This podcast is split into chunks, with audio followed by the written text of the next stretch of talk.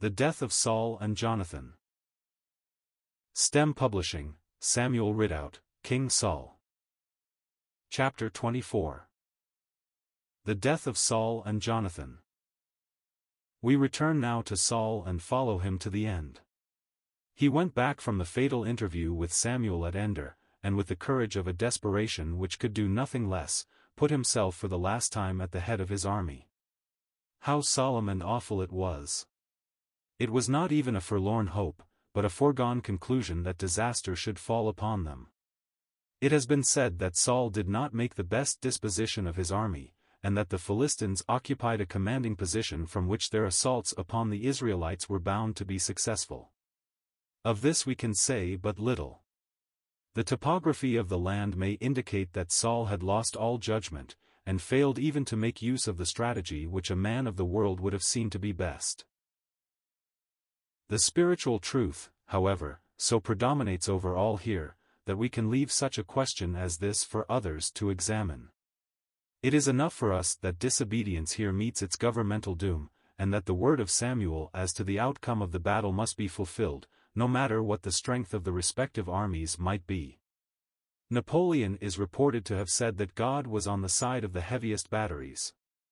Poor man, he lived to find out that God was not on his side, at last. Few, indeed, are the details we have of the battle. Doubtless, Jonathan fought with bravery and went down with his face to the enemy. His brothers also fall, all except one, Ishbosheth, the man of shame, whose very survival seemed to perpetuate the awful disgrace which fell upon the house of Saul. What a tragedy it was!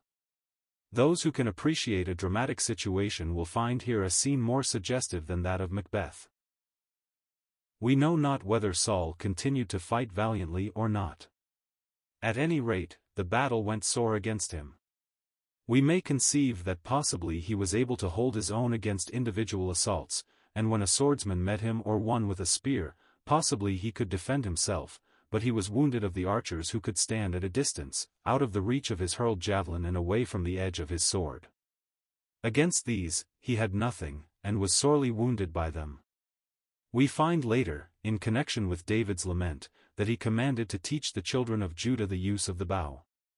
Whether this, however, refers to equipment with weapons with which they could fight with the enemy at a distance, or whether it was a melody of that name, to which the lament over Saul and Jonathan was set, we cannot speak certainly.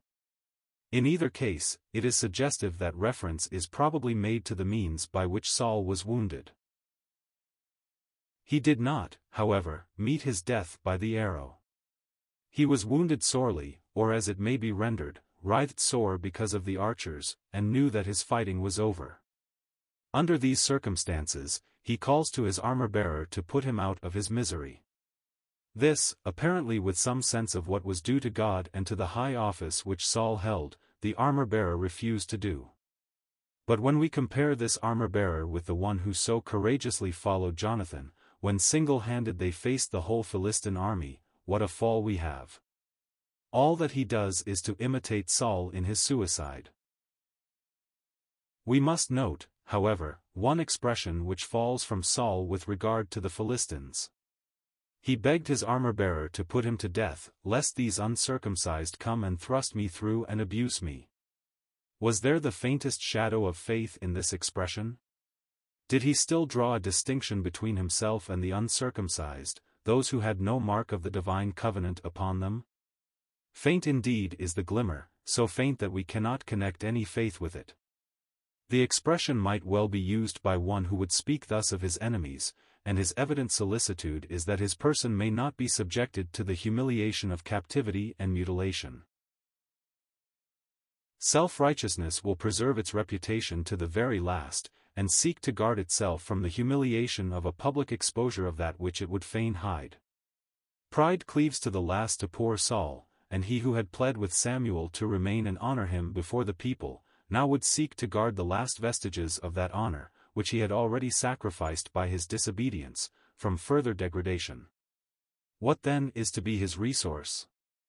Will he, even when thus sorely wounded by the archers, turn to God and throw himself upon his mercy? Will he thus prove that though the archers have sorely shot at him and wounded him, his hands are made strong by the mighty one of Jacob? Alas, in this hour of hopeless distress, he does not turn to God. His own sword with which he had been meeting the enemy, a figure, we may say, of the sword of the Spirit which is the word of God, he turns against his own bosom and falls upon it. He thus becomes the first suicide of whom we have a definite record in Scripture. He comes to his end, so far as his responsibility is concerned, by his own hand. What solemn food for meditation is here. Disobedience, or refusal to make a full end of the flesh, specious though the excuses for not doing so may be, ends in self-destruction. Sin is suicide. In what dreadful company does this act of self-destruction put King Saul?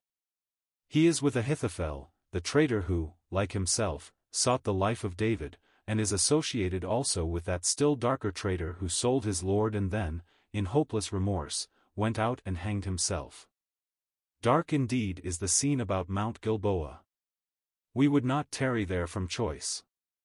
One of the high places of Israel, it is a scene of crowning dishonor, but we must linger a while longer, in order to gather further lessons of the exceeding sinfulness of sin and the utter futility of the flesh.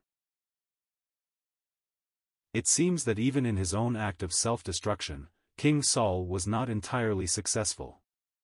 Passing over for a moment to the next chapter, in the Amalekites' account to David, we find that he was still leaning upon his spear when he passed that way, and it was again at his request that this stranger finally slew Saul. Thus, three times did he show the deliberate purpose that he would not fall alive into the hand of the Philistines. Three times was he a responsible suicide, once when he besought his armor-bearer to slay him, the second time when he fell upon his own sword, and the third time when he made the final request of the Amalekite. There can be no doubt, then, of his purpose. It was an Amalekite that slew Saul, suggesting what we have already seen, that sin is self-destruction, one of the very nation which he had failed to completely destroy now rises up to make an end of him. Truly, God's ways are equal, he links thus for us the beginning and the ending of sin. A spared Amalekite, some lust of the flesh pandered to and allowed, harmless it may seem in itself, but a deliberate sparing of evil opens the way for this closing act of shame, the spared sin, we may say, rises up to complete the work of self-destruction. At last, Saul and his sons are dead, and now on that shameful field of Gilboa, we see the Philistine ghouls appear to rob the bodies and expose them to all indignity. The poor, dismembered body, stripped of its armor which is carried as a trophy and put in the house of Ashtoreth, is nailed against the walls of Bethshan, the house of quiet, what a quiet! not that which is from him who giveth his beloved sleep. The Philistines are apparently oblivious of how their previous victory had been followed by disaster, when they gave the glory of it to Dagon, their god.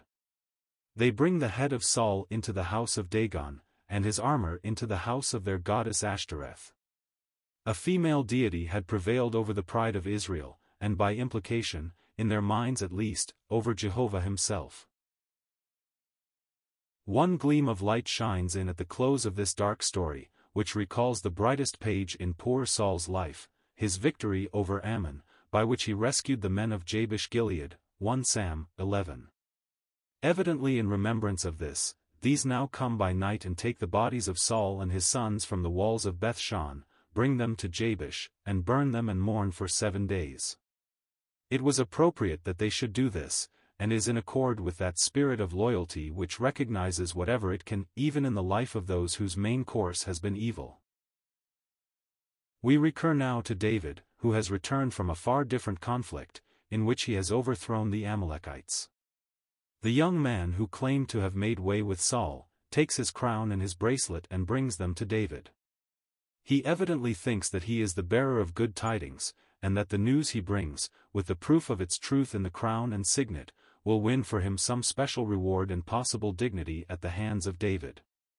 He could have no other thought than that it would be an occasion of rejoicing. He tells, with apparent truthfulness, and possibly boasting, of his share in the death of Saul, only to find that his news is met with mourning. The sorrow is first prominent. With rent garments and fasting, David and his men deplore the disaster, and they mourned, and wept, and fasted until even, for Saul and for Jonathan his son, and for the people of the Lord, and for the house of Israel, because they were fallen by the sword. David now asks the young man who had brought the news, whence he was, and then the stern question is put to him, How wast thou not afraid to stretch forth thy hand to destroy the Lord's anointed? The very first act, we may say, of David, after what we may call his accession, is thus to inflict retribution upon the Amalekite. It was fitting that he should do so. It showed his entire refusal of any share in the taking away of his long-time adversary. It was to be the Lord's hand alone, and not his own, which would rid him of the oppressor. His reverence for the kingly authority, and his recognition that Saul, with all his folly, was the Lord's anointed, are thus maintained by him in putting to death one who would desecrate him. The victory of the Philistines is, for the time being, complete. The terrified Israelites leave their homes, and their cities to the conquerors, who dwell in them. Every defeat by the enemy becomes thus an occupation of territory which should belong to the people of God.